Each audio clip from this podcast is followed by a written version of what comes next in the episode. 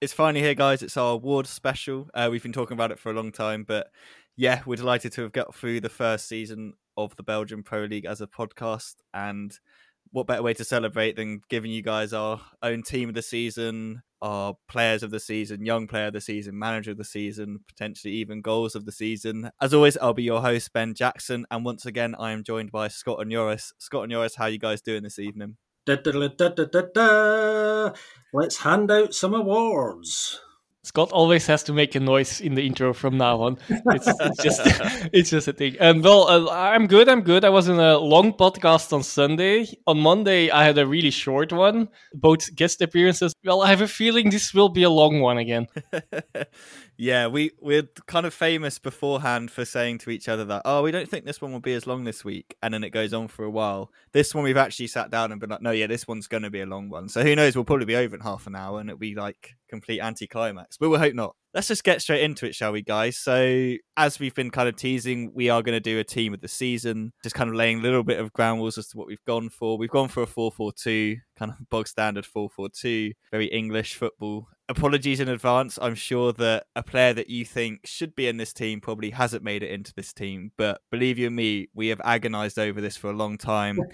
Joris sent us over a spreadsheet, well, not a spreadsheet, kind of like a document today, which had about, was it 72 players, and every single team striker managed to get onto that list. So yeah, it's taken some whittling down. A couple of problem areas we've had. But let's start in goal, shall we? This will come as no surprise to many of you that have followed us all season. The guy we've gone for, one of our favorite goalkeepers is Rafael Romo of OH Leuven. Scott, it's just kind of we kind of both said this from the beginning, didn't we? This is our goalkeeper for the for the team of the season. Yeah, I mean, when I first started thinking about this, or oh, probably round about a couple of months ago, he was the he was the first name in the team sheet for me at that point. Funnily enough, as goalkeepers always should be in a way, but yeah, I mean, personally, just just a no brainer to go with him, and I think my reasoning, and I know you guys agree with a lot of this, is that it's such a difficult position to to pick because you can't purely go on the numbers, and the numbers are even more unreliable in this position than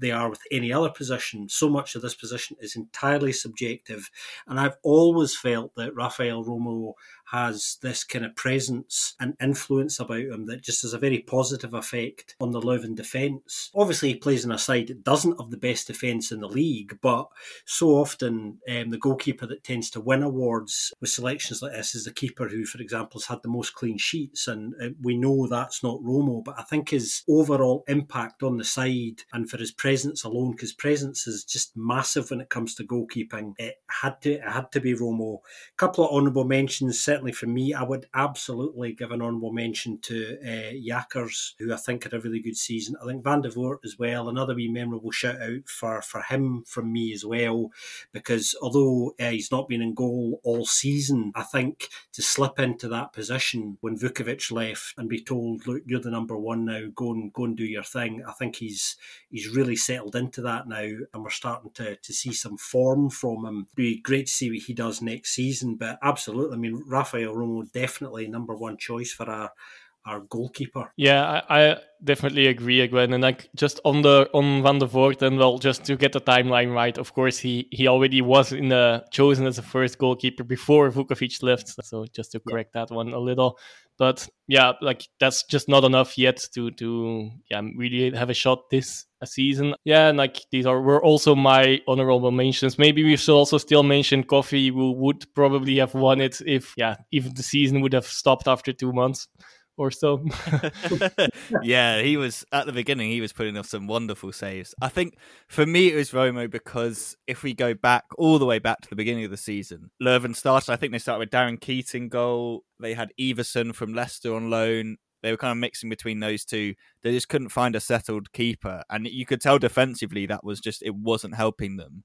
Hmm. Romo comes in, and I don't have the stats to back this up. As Scott said, stats are kind of difficult, but I feel like they started to improve and become a better team when he came in. They just had a little bit more presence at the back. He like he clearly he's an experienced goalkeeper. He's what like 31. He's been around. He's played for a, a ton of teams. Um, if you look up his Transfermarkt, they got him in on a free um, from Silkeborg in Denmark, and yeah, just fantastic signing. He's pulled off some fantastic saves as well this season. A couple of saves, you're like, wow, like how has he managed to do that? Also, just seems like a really nice guy. We've seen him like he's interacted with a couple of other accounts that we know of as well. Seems always readily available. Clearly, very much enjoys his football and playing for Leuven. And yeah, I think just the way he's improved that team, in my mind, is the best keeper. Obviously, we differ a little bit here with the Pro League. Uh, they obviously went for Simon Mignolet, who again he had a fantastic season, but we just felt on in kind of the on the balance of things and depend like kind of what the keepers had to deal with in terms of what was in front of them.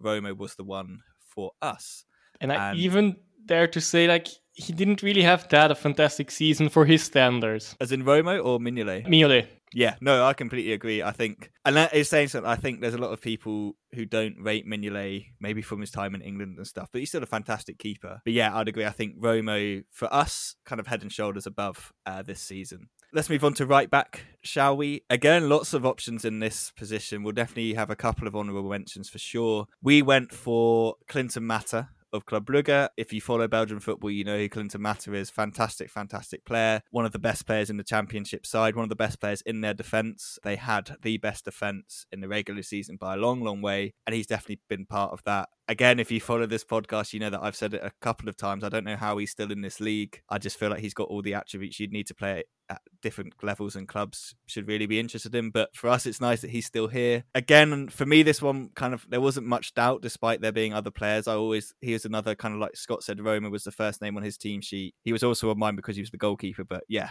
we kind of like you said, Scott. Clinton Mata was one of the first names on my team sheet. But Scott, who else did you have as a factor for right back outside of just Clinton Mata? Well, to be honest, and I'll let you into a little secret here, he was the first name I wrote down when I started throwing names at this for that position. And I never really kind of deviated from that, to be honest. I mean, I, I think there's a few names that you could kind of put in there. I mean, Munoz at Genk, I think, has had a has had a good season. I think uh, Bataille Bataille, uh, Oostend, another one, uh, Murillo, Anderlecht. I think it's it's they they all. I think um, there's an argument for. I, I just think you know uh, there's something about the level Clinton Mata's at. You know, and you were just talking about you know why is he still here? Why is he still in this league? Why has a you know an elite side in a bigger league mm. not not gone for him yet? That's a very important question because I think despite those other names I mentioned honourably, I think he's just on a level above them. Still, you know, he's, he's kind of your complete modern right back. You know, he's he's excellent. His tackling's excellent. Ball carrying's very good for a right back. He is largely untouchable on, in that particular position in this league. I think so. You know, it, it, might it might take him getting a move somewhere else for somebody else to get a look in with that award in that that position next year. To me, there's really not that much debate about it. Really, my my one thing about that is um, against him is a bit more like his crossing is awful for the position he is in. Like his defensively, there's no doubt, but like offensively, there's actually plenty of work in that uh, particular area for him.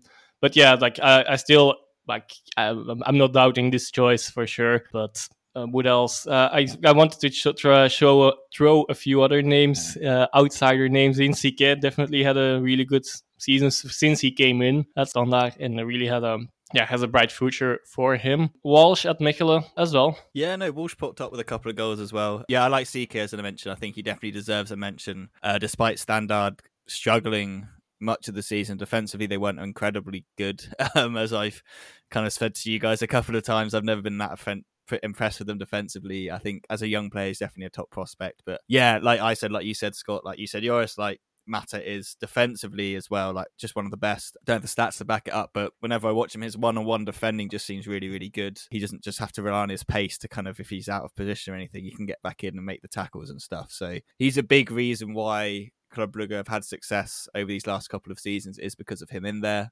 Mm. Let's move on to centre backs a lot of honourable mentions can be put into here, and lots of kind of duos. I think we kind of disagreed agreed with, wasn't it, guys? There's lots of like centre back pairings that worked really well together, but we could only really maybe pick one, or perhaps we couldn't pick either of them, as will be the case. Uh, so the first centre back I have written down here that again I'm sure we all agree on is Mata's kind of bloke that plays next to him in Club Brugge is uh, Kossounou the young centre back who arrived from Sweden a couple of years ago. He's just been fantastic this season, hasn't he? Just kind of playing beyond his years, been an absolute rock at the back. He's kind of been a mainstay at centre back for Club Brugge this season.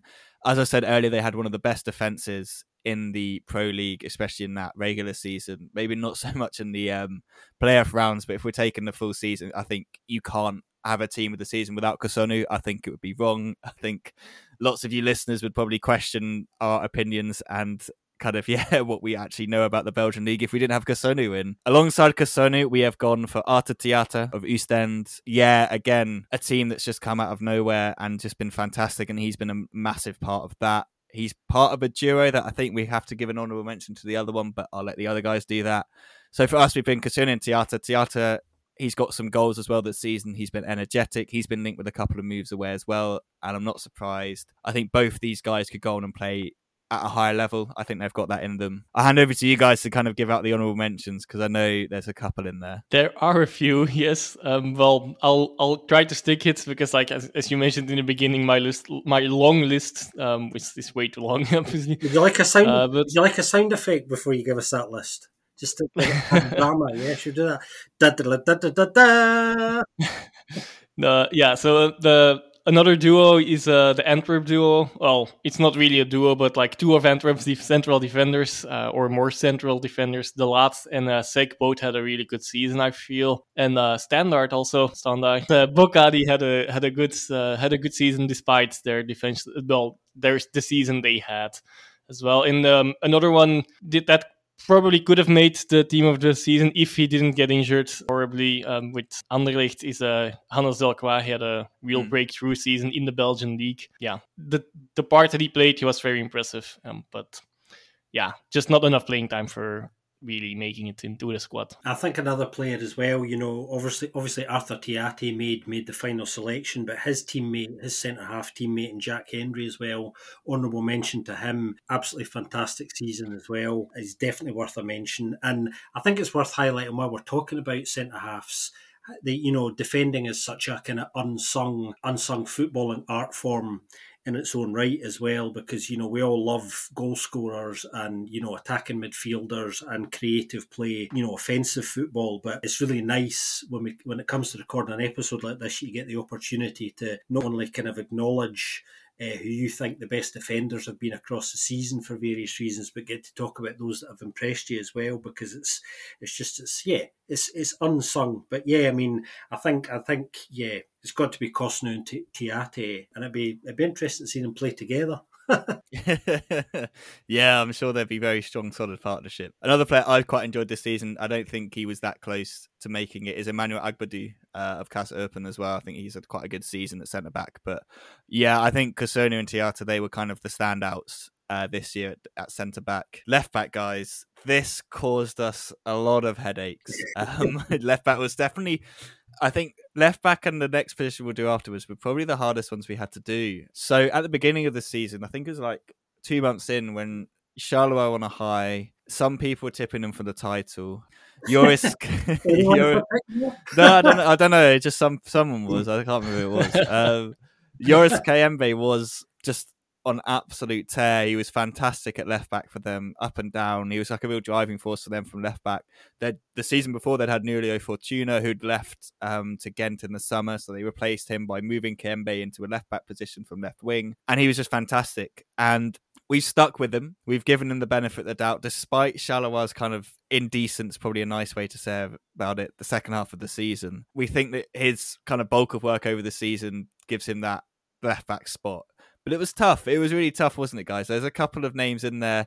I tried to stick Ritchie De Laet in at one point, and just because he plays left centre back, I was like, that's close enough to left back. But we've gone with the Kayembe. Well deserved for him. I think he has had a good season having to adjust to that. It's just a shame, isn't it, that Charleroi was so poor that he, we felt it's a bit difficult to give it to him, wasn't it? That took the shine off it, uh, a little bit. But I, I, think when you look at it in context, you know, and you bear in mind his, his, his age as well, again, he's a bit like Mata in that you know I, I often question, well, why, why is he still here in, in, in Belgium? You know, I mean, he, he, really should have earned a move elsewhere, kind of by now, but but hasn't. Um, thankfully for us, because um, we're going to get to see him again. I I've always liked him. I, I think his he's extremely good at you know defending one on one. So the the basics of defending he's just absolutely excellent at. You know, his his tackling is good, his dribbling is good, his passing is good. It's all reliable. It's all consistent.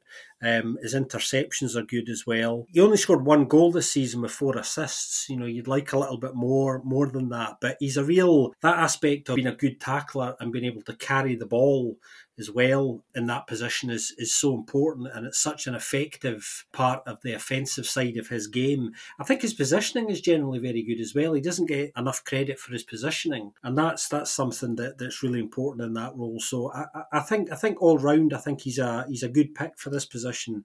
A position as you were saying, Ben, has, has provided us with with some real headaches. Sleepless nights, sleepless nights. to to also make that a bit more clear to the listeners, a few honor, honorable mentions. Cacace, which is actually a serious one, quite a good well, left back, quite a good decent first season in the in, in Belgium across the world for him uh, completely. But my second option there is actually Castro Montes, and that's on the left back and not on the right back. That that's why I also didn't mention him on the right back. But he only played there like for I don't know a few games in the playoffs, I think. but he, he did perform well there, and yeah, there was a bit of a scarcity of of sources there. I'm sure I will get crucified now by some uh, listeners by because I probably forgot some someone very obvious, but yeah, I'm sorry for that, but this was really yeah painful. Yeah, it was really tough. It was really tough. I think is one like I think contextually his case becomes even stronger when you take into the fact that he's what 20 years old from New Zealand, travelled across to Europe during a pandemic. I think it was what load of waffle. This isn't like just me saying this. I'm pretty sure he pointed this out as well. Like how fantastic it is when you take that context around him coming over here into a foreign country, starting at left back for a side that have struggled, but he actually has looked pretty decent as well. So he had a really strong case. Gavory as well was down there, although I kind of, as the uh, host of the show, kind of put my foot down about standard defenders making their way into a team of the season. I was like, I'm not having that.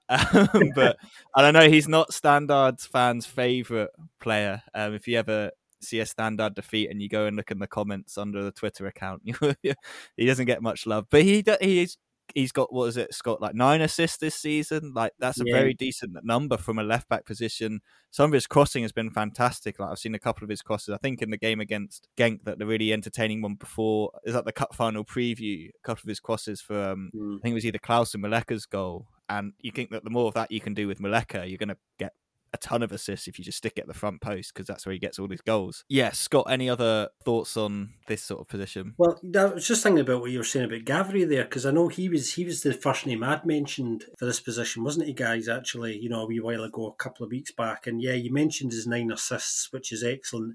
But he's also, you know, thinking about his performances across the season, he's also a very good tackler, and I suspect some of those nine assists are probably down to successful tackles in the last third as well that have, have led to direct goal scoring opportunities. So offensively, again, I think a bit like Kayembe, that side of his game is, is, is very good. So he's definitely worthy of a of an honourable mention. That's for sure. Yeah, no, definitely a tough position for us to pick, but we're going with Joris Kayembe. Um, congratulations to him; he's made it in. So for central midfield, we decided to mix it up a little bit. So we're going to have a more of a defensive midfielder than an attacking midfielder. Because at the beginning, we just seemed to have these attacking midfielders and the team didn't look very balanced. We didn't think it was fair on the guys that put in like the tough yards in the defensive situation. This one again caused us a bit of a bit of a headache. I have to say, a lot of names, a lot of names that should probably be in the team of the season. We just can't fit them in.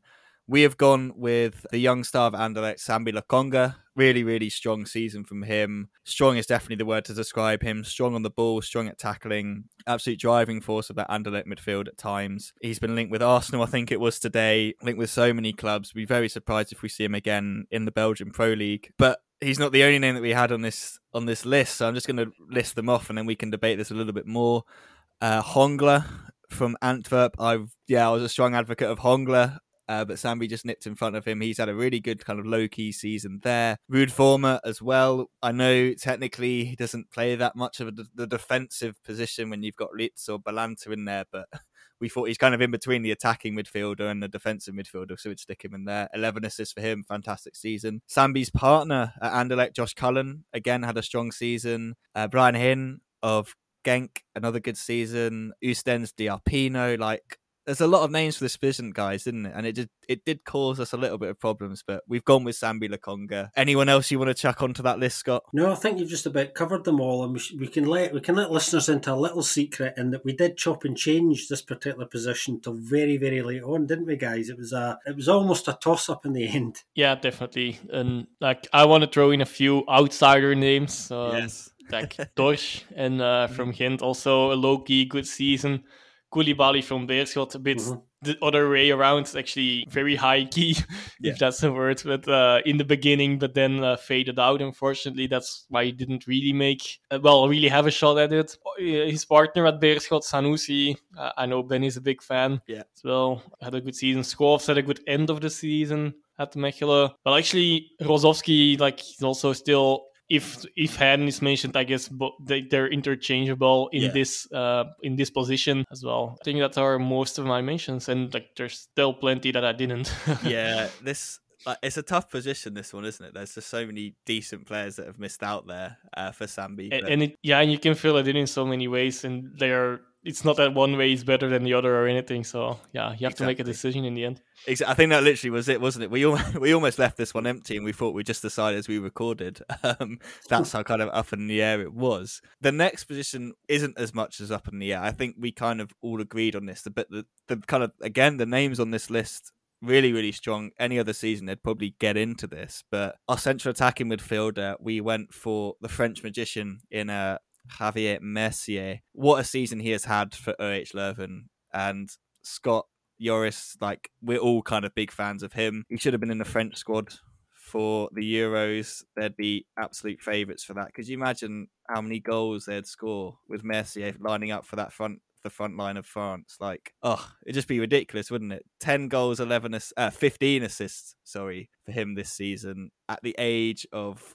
31. He's still in the prime of his season, still producing ridiculous levels. Or again, we've got some honourable mentions on this one. A man that a lot of people probably be surprised has missed out is Rafa Holzhauser. So initially for me, he I had Mercier and Holzhauser next to each other, but that team would just ship so many goals. Like there's no balance there. So unfortunately, Holzhauser misses out, but he did have an fantastic season. Fantastic, fantastic season he had there. Joris, any other names you want to chuck into this one beyond Mercier? Because there's there's going to be a ton. Of course, there's a. Uh, there, there, I'll, I'll try to stick to the outsiders again, except like uh, quickly mentioning Refaelov, who won the Golden Boot, but actually didn't even feature really in this long list. Probably also because he, he went out of the picture a bit early on in the season, uh, earlier than he would have hoped. Uh, to give another few names, Hjulsager, Jul Sayer mm. of Ostende, and uh, Amallah from Standard again. Uh, Standard, yeah, they, he he Standard wasn't really good, but he was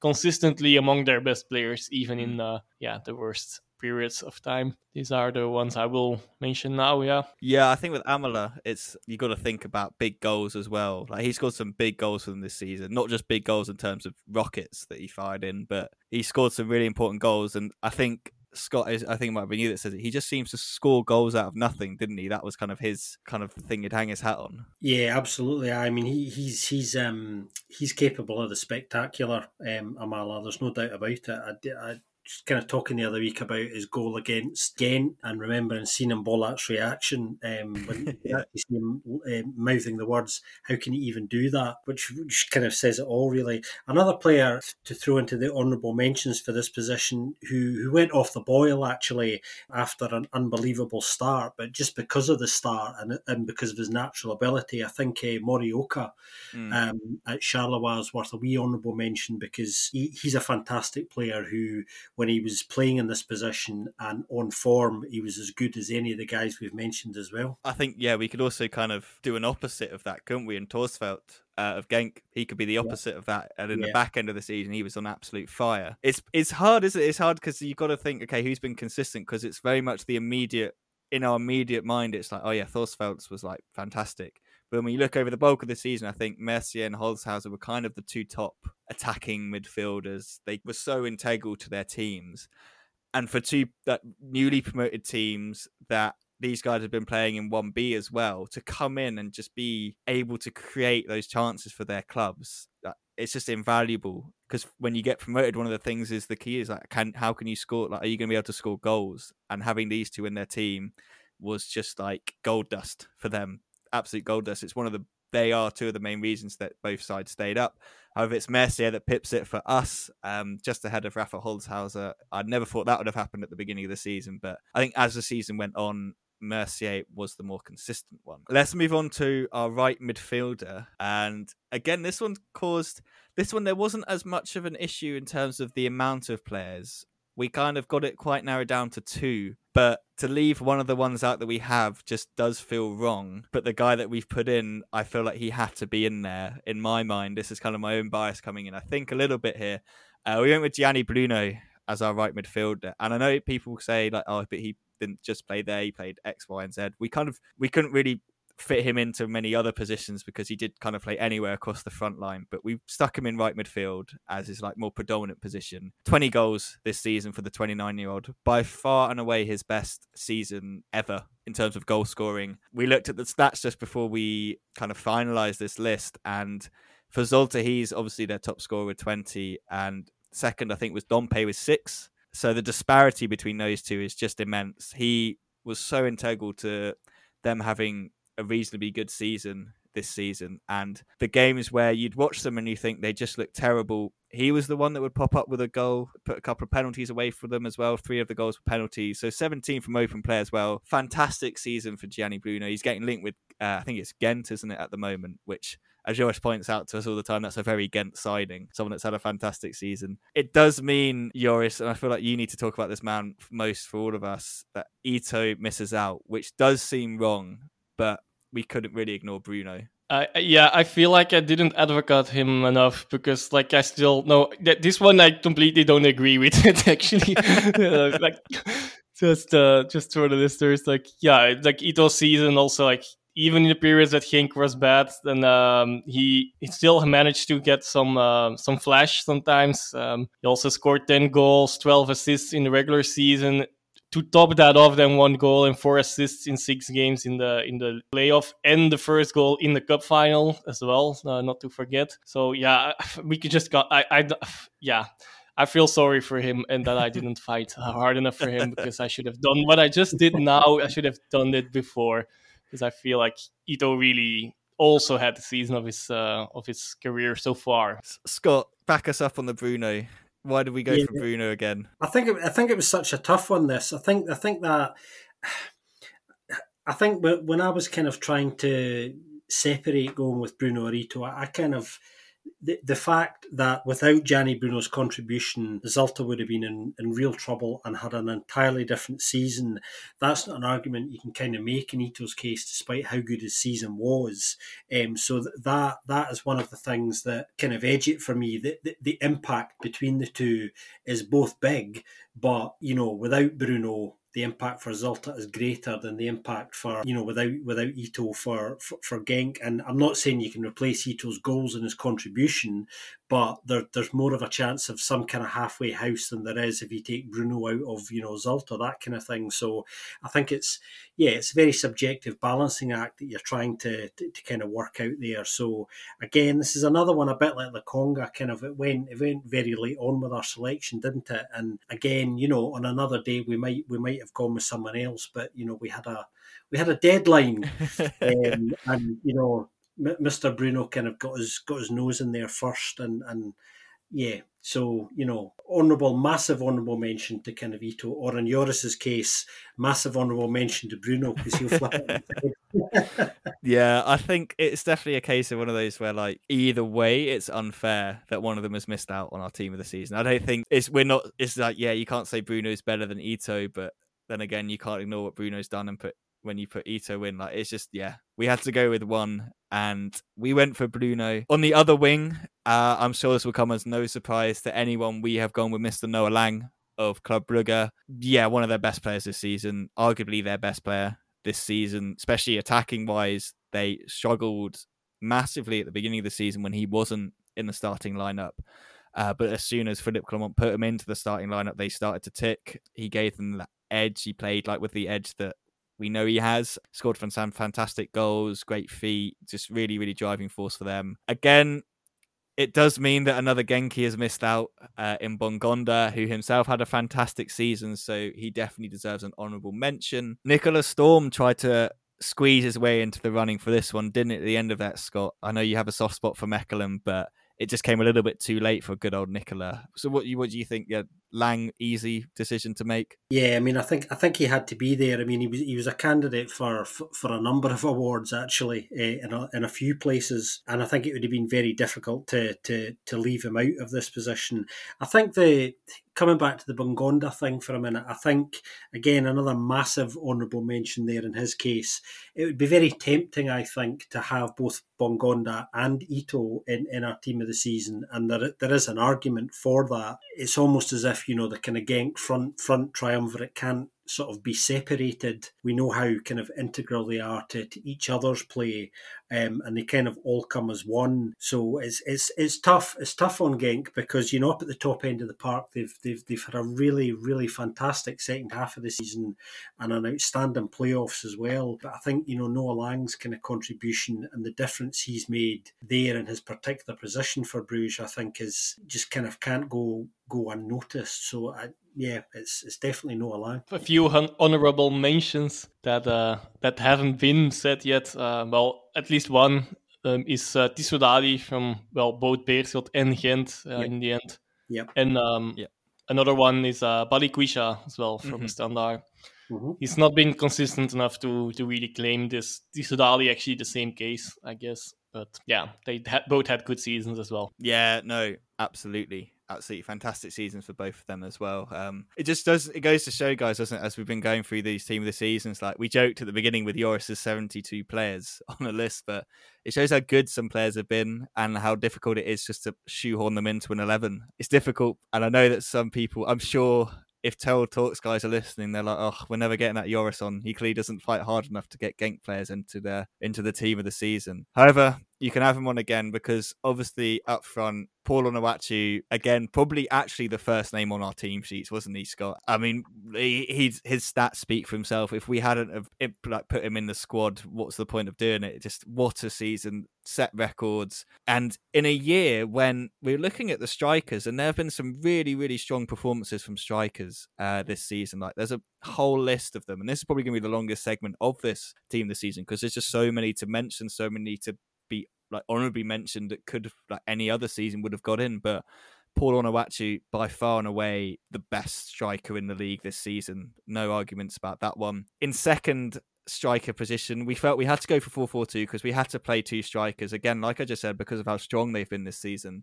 We've gone for Henry of OH Leuven, first season in the top flight, having been promoted from the second tier, top scorer in the second tier, second top scorer in 1A, another fantastic season. Just a pure, pure finishing striker up top. Again, kind of him and Mercier are kind of the catalyst for OH Leuven's fantastic season. But Scott, pick a name that you want to chuck in as an honourable mention. Joris, then you dive in with another one. I mean, there's so many to talk about in this position. Yeah, kind of we're overloaded here actually, which is which is nice, nice position to be in. I mean, I think you know I'll throw in one honourable mention. Uh, Yaremchuk again, another another fantastic season. He's definitely worth an honourable mention. Just coming back to Big Paul Onuachu a moment as you know our, our first choice striker, 33 goals in 38 games. His xG actually across the regular part of the season before the playoffs, I think, was 22 goals, but actually he got 29 in that period period, which is, you know, far exceeding his XG kind of targets, which is just unbelievable in itself. A wee bit of context as well on his season. His minutes per goal across the season were, were 89. So, you know, he's guarantee, guaranteeing you a goal a game.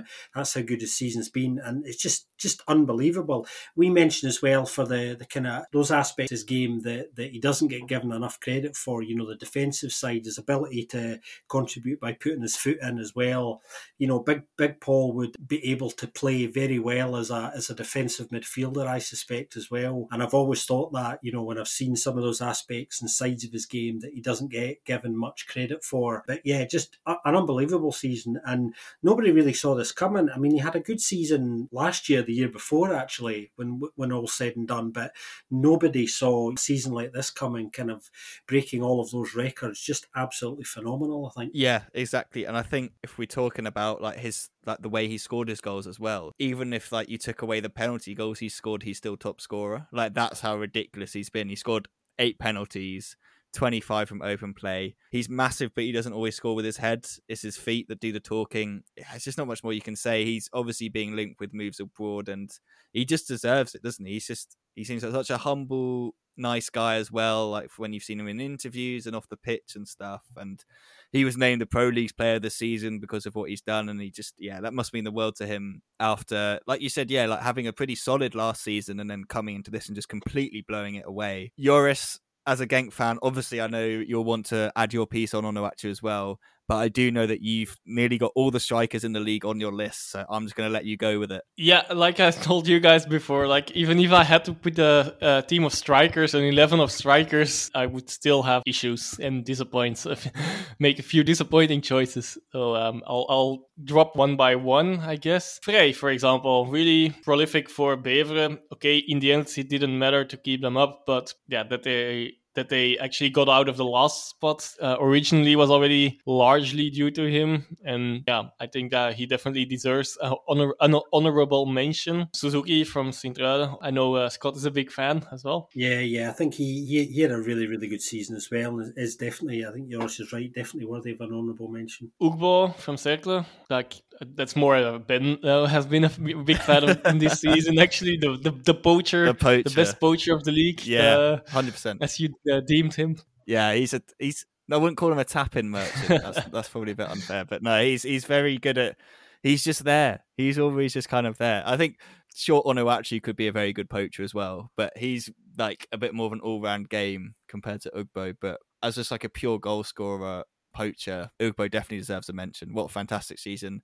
Again, like with Frey and, and Suzuki in teams that were struggling, I think that's just, they are catalysts for two of those sides staying up and one of them getting into the playoff. Yes, and then, um, well, one more that's more up my street. Uh, what I'm I've been impressed with Mecha Dost because he's also been important for the title win, although he didn't make the cut since in the final stages of the season he, he wasn't as convincing as we think. And uh, well, we, we are all fan of uh, Muleka, we all you already mentioned before even. I guess I could add to that list Prevljak from Eupen. Yep. Yeah, that definitely uh, also also a reason why Eupen have been never really been in danger fits a bit in that hmm. list uh, with Suzuki, Ugbo, Frey. Nuno da Costa, actually even, despite Mouscron actually did get in the 18th spot, but he had a reasonably well season as well. And then, like, he was the one person scoring goals for them. Uh, remember our uh, first the only person. remember our first two months or how how long it was before he arrived and Mouscron's uh, tally. Goal tally was like three I think.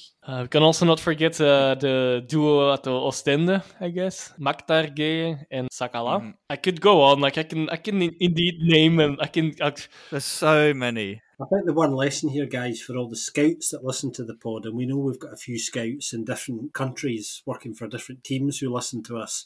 I think the one thing to take away from um, from what we're saying here about the strikers is that there are a lot of really good strikers in, in the pro league. That there really are. There's there's a lot of talent there, and that that's underlined by the fact that our honourable mentions list for the strikers is, is, possibly you know longer than than any other position. Yeah, and also another takeaway is that uh, an, a lot of penalties are given in Belgium, so yeah.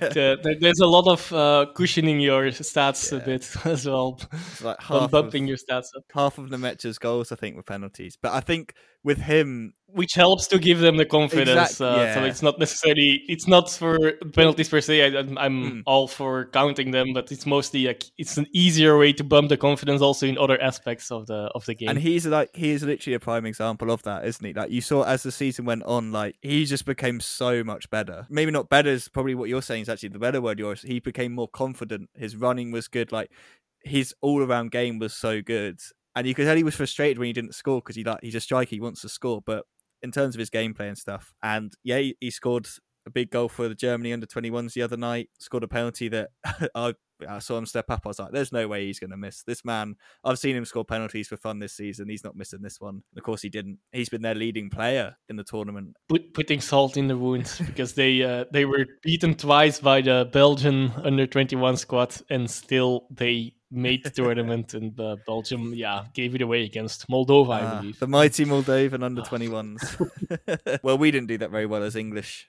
Our English team didn't do very well anyway, so maybe we should have swapped with you. Been a much more enjoyable um, tournament. So that does it. Let me just run through our team again. So obviously in goal we've got Rafa Romo, right back Clinton Mata, Kossounou and Theate the centre backs, Joris Kayembe at left back, Sambi Lokonga's doing a defensive duty in midfield with Xavier Mercier doing the attacking. Right midfield it is Gianni Bruno on the left. You know, Gianni Bruno.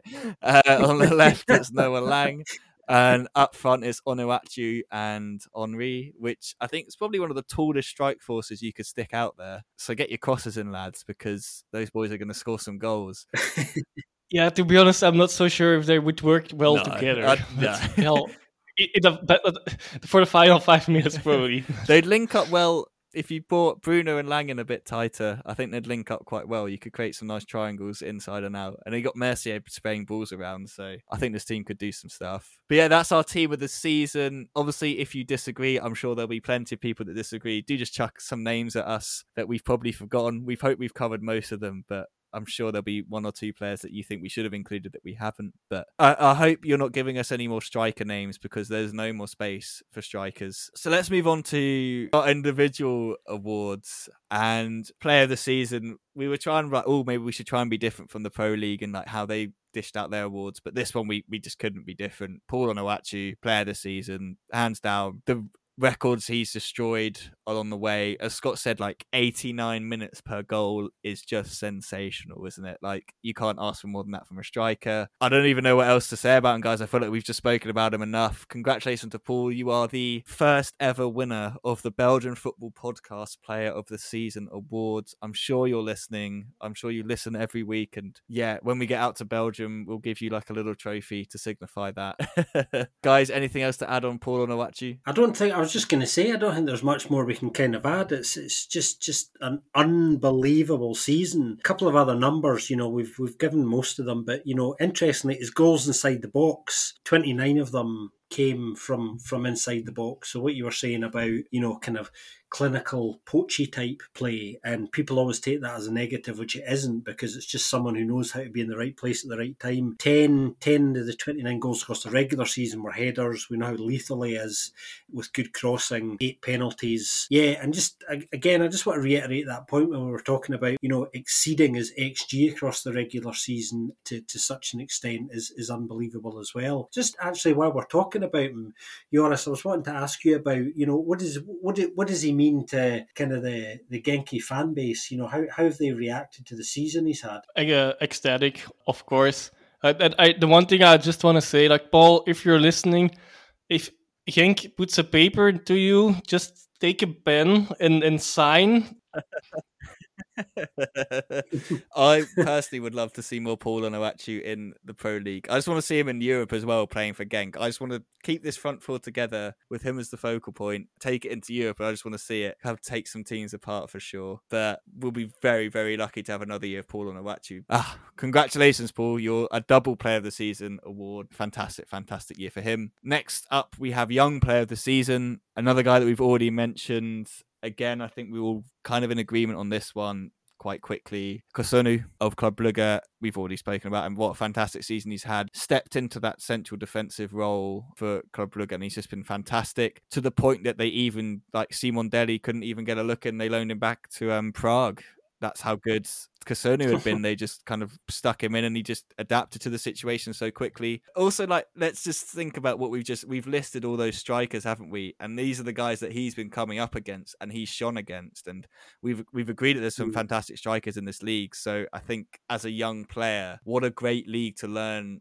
how to defend in. You're coming up against the likes of Paul Onuachu, Ugbo, like completely different types of strikers, Suzuki, Namecha, like all these different types of players, and you're learning how to defend each different one. He's going to go on to do some big things. I think he needs another season here, just because I'd like to see him have another season here. But yeah, again, congratulations, Kossounou. He is our the first ever Belgian football podcast young player of the season. Guys, any comments on that one? I was thinking about this, and uh, I think it's worth mentioning as well that last season he only made seven appearances throughout across the whole season. So he's clearly had a year of sort of bedding in and getting used to Belgian culture. And it just shows you that, you know, I mean, if you give somebody a bit of time and space and then you play them regularly and put your arm around them, have a bit of faith in them, how how massively they can reward you. I mean, this is a young player who's 20 who is developing fast and improving really fast as well.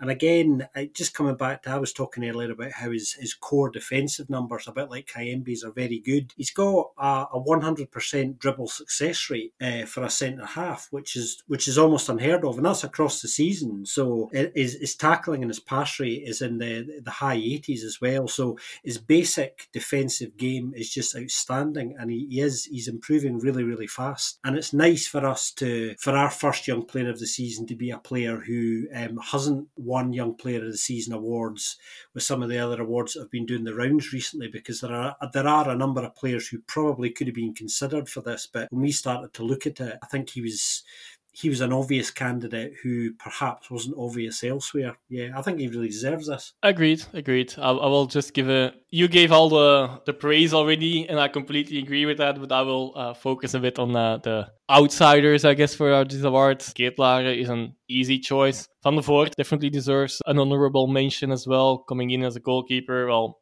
we already touched on it. An even more outside one is maybe Conan and uh, Konan N'Dri uh, from Eupen. There is a lot of polishing still, but uh, on him, but um, he's a real good young talent. So yeah, definitely worth to mention. Siquet, as we also touched on already, could also be considered. Just wanted to give these guys a shout as well. There's definitely also a few other of the players that we mentioned that are falling in this age group. I made my personal cutoff at uh, 21, by the way.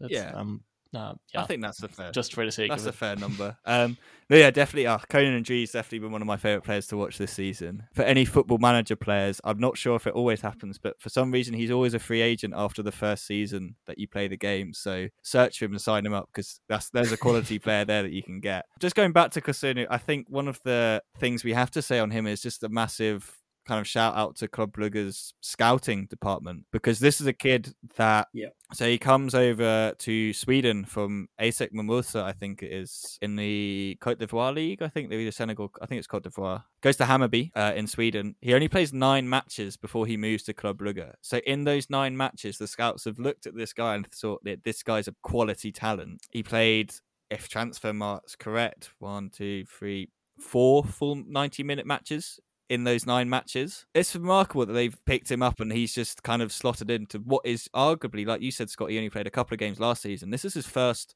full season of professional football, playing at a team that has just won the league, had one of the best defenses in the division, did pretty well in the Champions League against some really tough opposition as well. Like he got to play against some of the top top players in Europe at centre back. So I'm not surprised there's teams interested in him at all. And definitely an exciting player to watch. Definitely one of those players I think in a couple of years we'll be like, yeah, do you remember when he played for Club Brugge and we used to watch him during our first season of the Belgian football podcast? Now look at him like all the way playing for X team and X league. Definitely, definitely one to watch out for and definitely one that deserves this award. That's for sure. Manager of the season.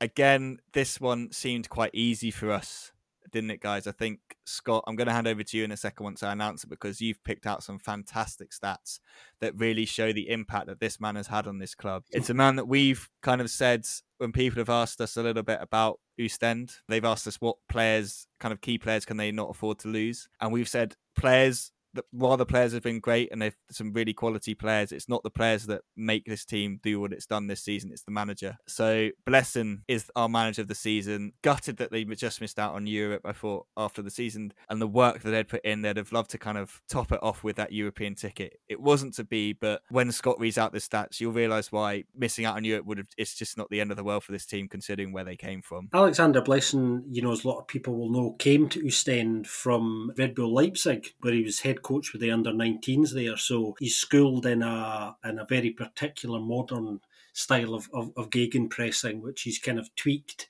to make his own as well. And this is just, I suppose, the first thing to say about it before we have a look at the context a little bit is how richly deserved this award is. You know, we know that Ostend for a number of years have been flirting with relegation. I, I think everybody will be honest in saying they expected the same this season. They didn't really expect much of a, a, a different story. And as we all know now, um, their season couldn't have been more different to what we expected. And it is, as Ben was saying there, mostly down to this this this one person. Just to put a little bit of context on the difference he's made, we know that some new players have come in as well, and they've obviously gelled and connected with him in a way that's been really productive for them. But I, I went away and had a look at some of the numbers between how they've done this season compared to, to last season, just to, to, to see the output impact of Blessin. Last season they scored 29 goals across the whole season. This season 64, so they've more than doubled it, uh, which is a fantastic stat just, just in itself.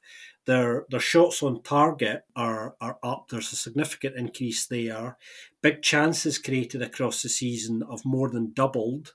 Big chances missed have just doubled as well. Last season, they only had one clean sheet across the entire season. This season, they've had seven, which might not sound like that much, but in context, it is a big change. And another really telling factor here, which relates to the kind of gegenpressing style that Oostende play under Blessin, is that their their possession one in the final third has has more than doubled so again, this comes back to the work rate that you need to play a gegenpressing style, the intensity, you know, the upping of the tackling, um, the upping of the pressing, their their high intensity transition play. All of those output numbers are, are indications of a side that not only are playing really, really well as a unit, but are getting some of the kind of core stats that any side is looking for, you know, to just just an absolutely massive improvement. And another thing I think he, he's he's been responsible for that's worth highlighting here that we ourselves haven't talked about is just the improvement in some of those players.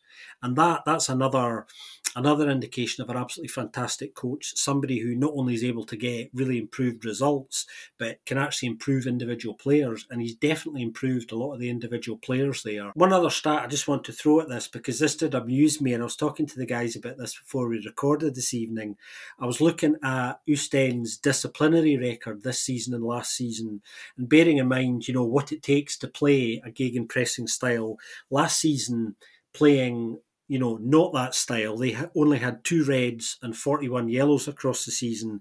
This season, they've had five reds and 81 yellows. Now, most people are going to tweet us immediately and go, yeah, but that's a negative, isn't it? That's not a good thing. Actually, it's a very good thing because this is just a byproduct of a gegenpressing style. You know, you're tackling more, you're shooting more, um, you're winning possession in the final third more. It's it's you know it's a negative stat that's actually a positive all in. And when you put all of that together, it's just unbelievably good. It's unbelievably good that one person can come come in and positively affect all of those outputs across a club as much as he has. And yeah, Alexander Blessin just has to be the BFP's first manager of the year. Yeah, just yeah, everything you just said there, Scott, just sums it up. To be fair, congratulations to Blessin. He didn't just win our manager of the season; he also won the league's manager of the season, and it's no surprise, really. Even Roberto Martinez, I think, at the award thing, was saying how much he enjoyed watching Oostende play. So yeah, Joris, I'll let you have your way as well. Um, not sure there's much we can really add to what Scott said, but what are your kind of thoughts on this one? Yeah, nothing to add actually. Really, again, I, I, as as has been the the case during the whole episode, I guess uh, I will just g- give a few alternatives, mm-hmm. but Blessin definitely uh, stood out for me as well. A few alternatives, uh, Vrancken, Wouter Vrancken at uh, Mechelen did a really good job after a terrible start in uh, of the season, or t- start even well into the halfway season, I guess, and uh, to actually get them from from the relegation uh, battle to uh, Europe playoffs. And uh, Marc Brys, who with a newly promoted side, definitely uh, also uh, outperformed many teams and uh, and the expectations. Yeah, and I would also even mention it's there. I just mentioned a few that stayed the whole season.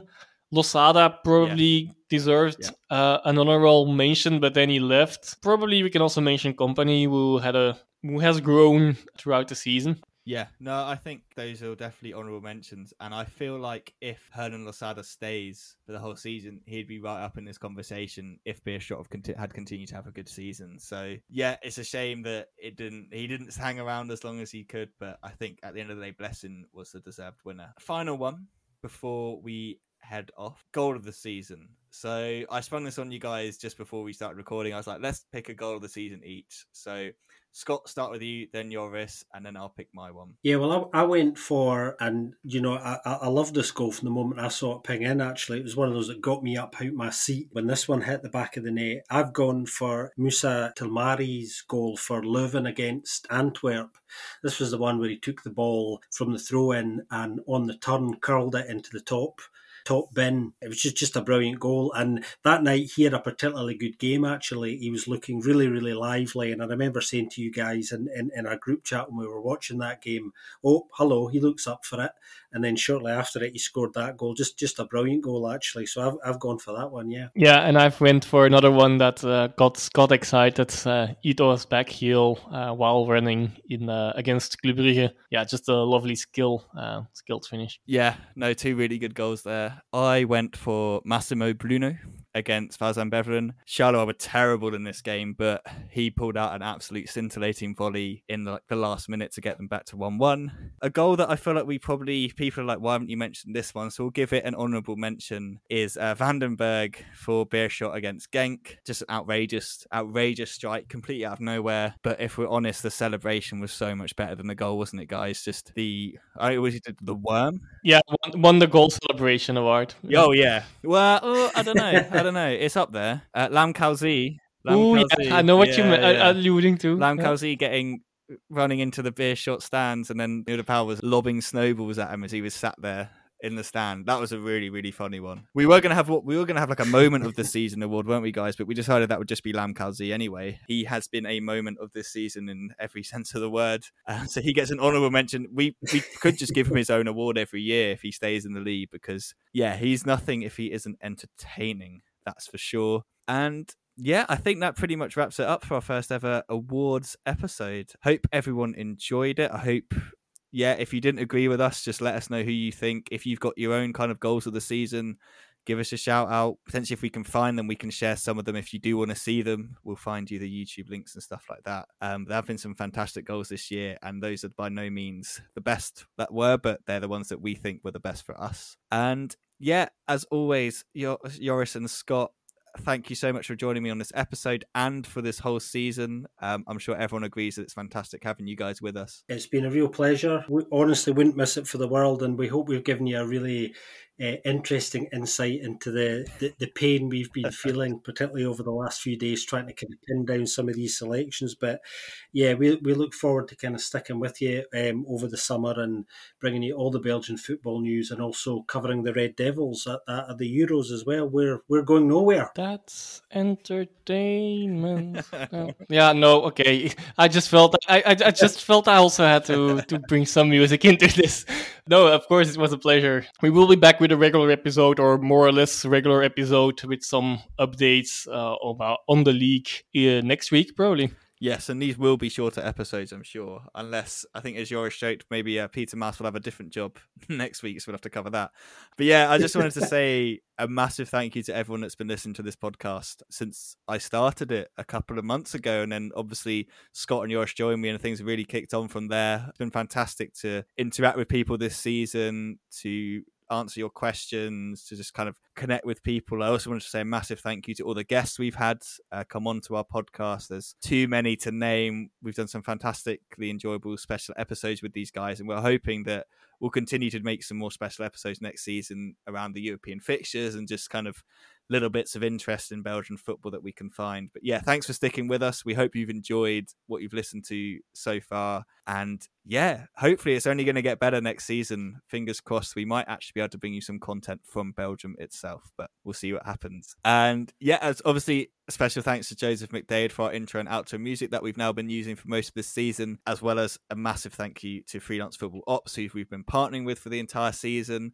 If you listen to us, you should know what these guys do by now. Uh, they find you jobs in football, which cover writing, design, video, audio, and just kind of anything within the football media industry. For more information, just search for Freelance Football Ops on Google, and all their stuff will come up there. As you said, we'll be back next week with probably a short news roundup episode. Uh, but in the meantime, if you do enjoy listening to this podcast, we'd love if you'd leave us a review. If you want to speak to us directly, you can find us on Twitter. We are at Belgium Podcast. You can drop us any sort of questions you have there. You can also find us individually. So if you didn't agree with some of our picks and some of the things we were saying about team of the season, you can harangue us there.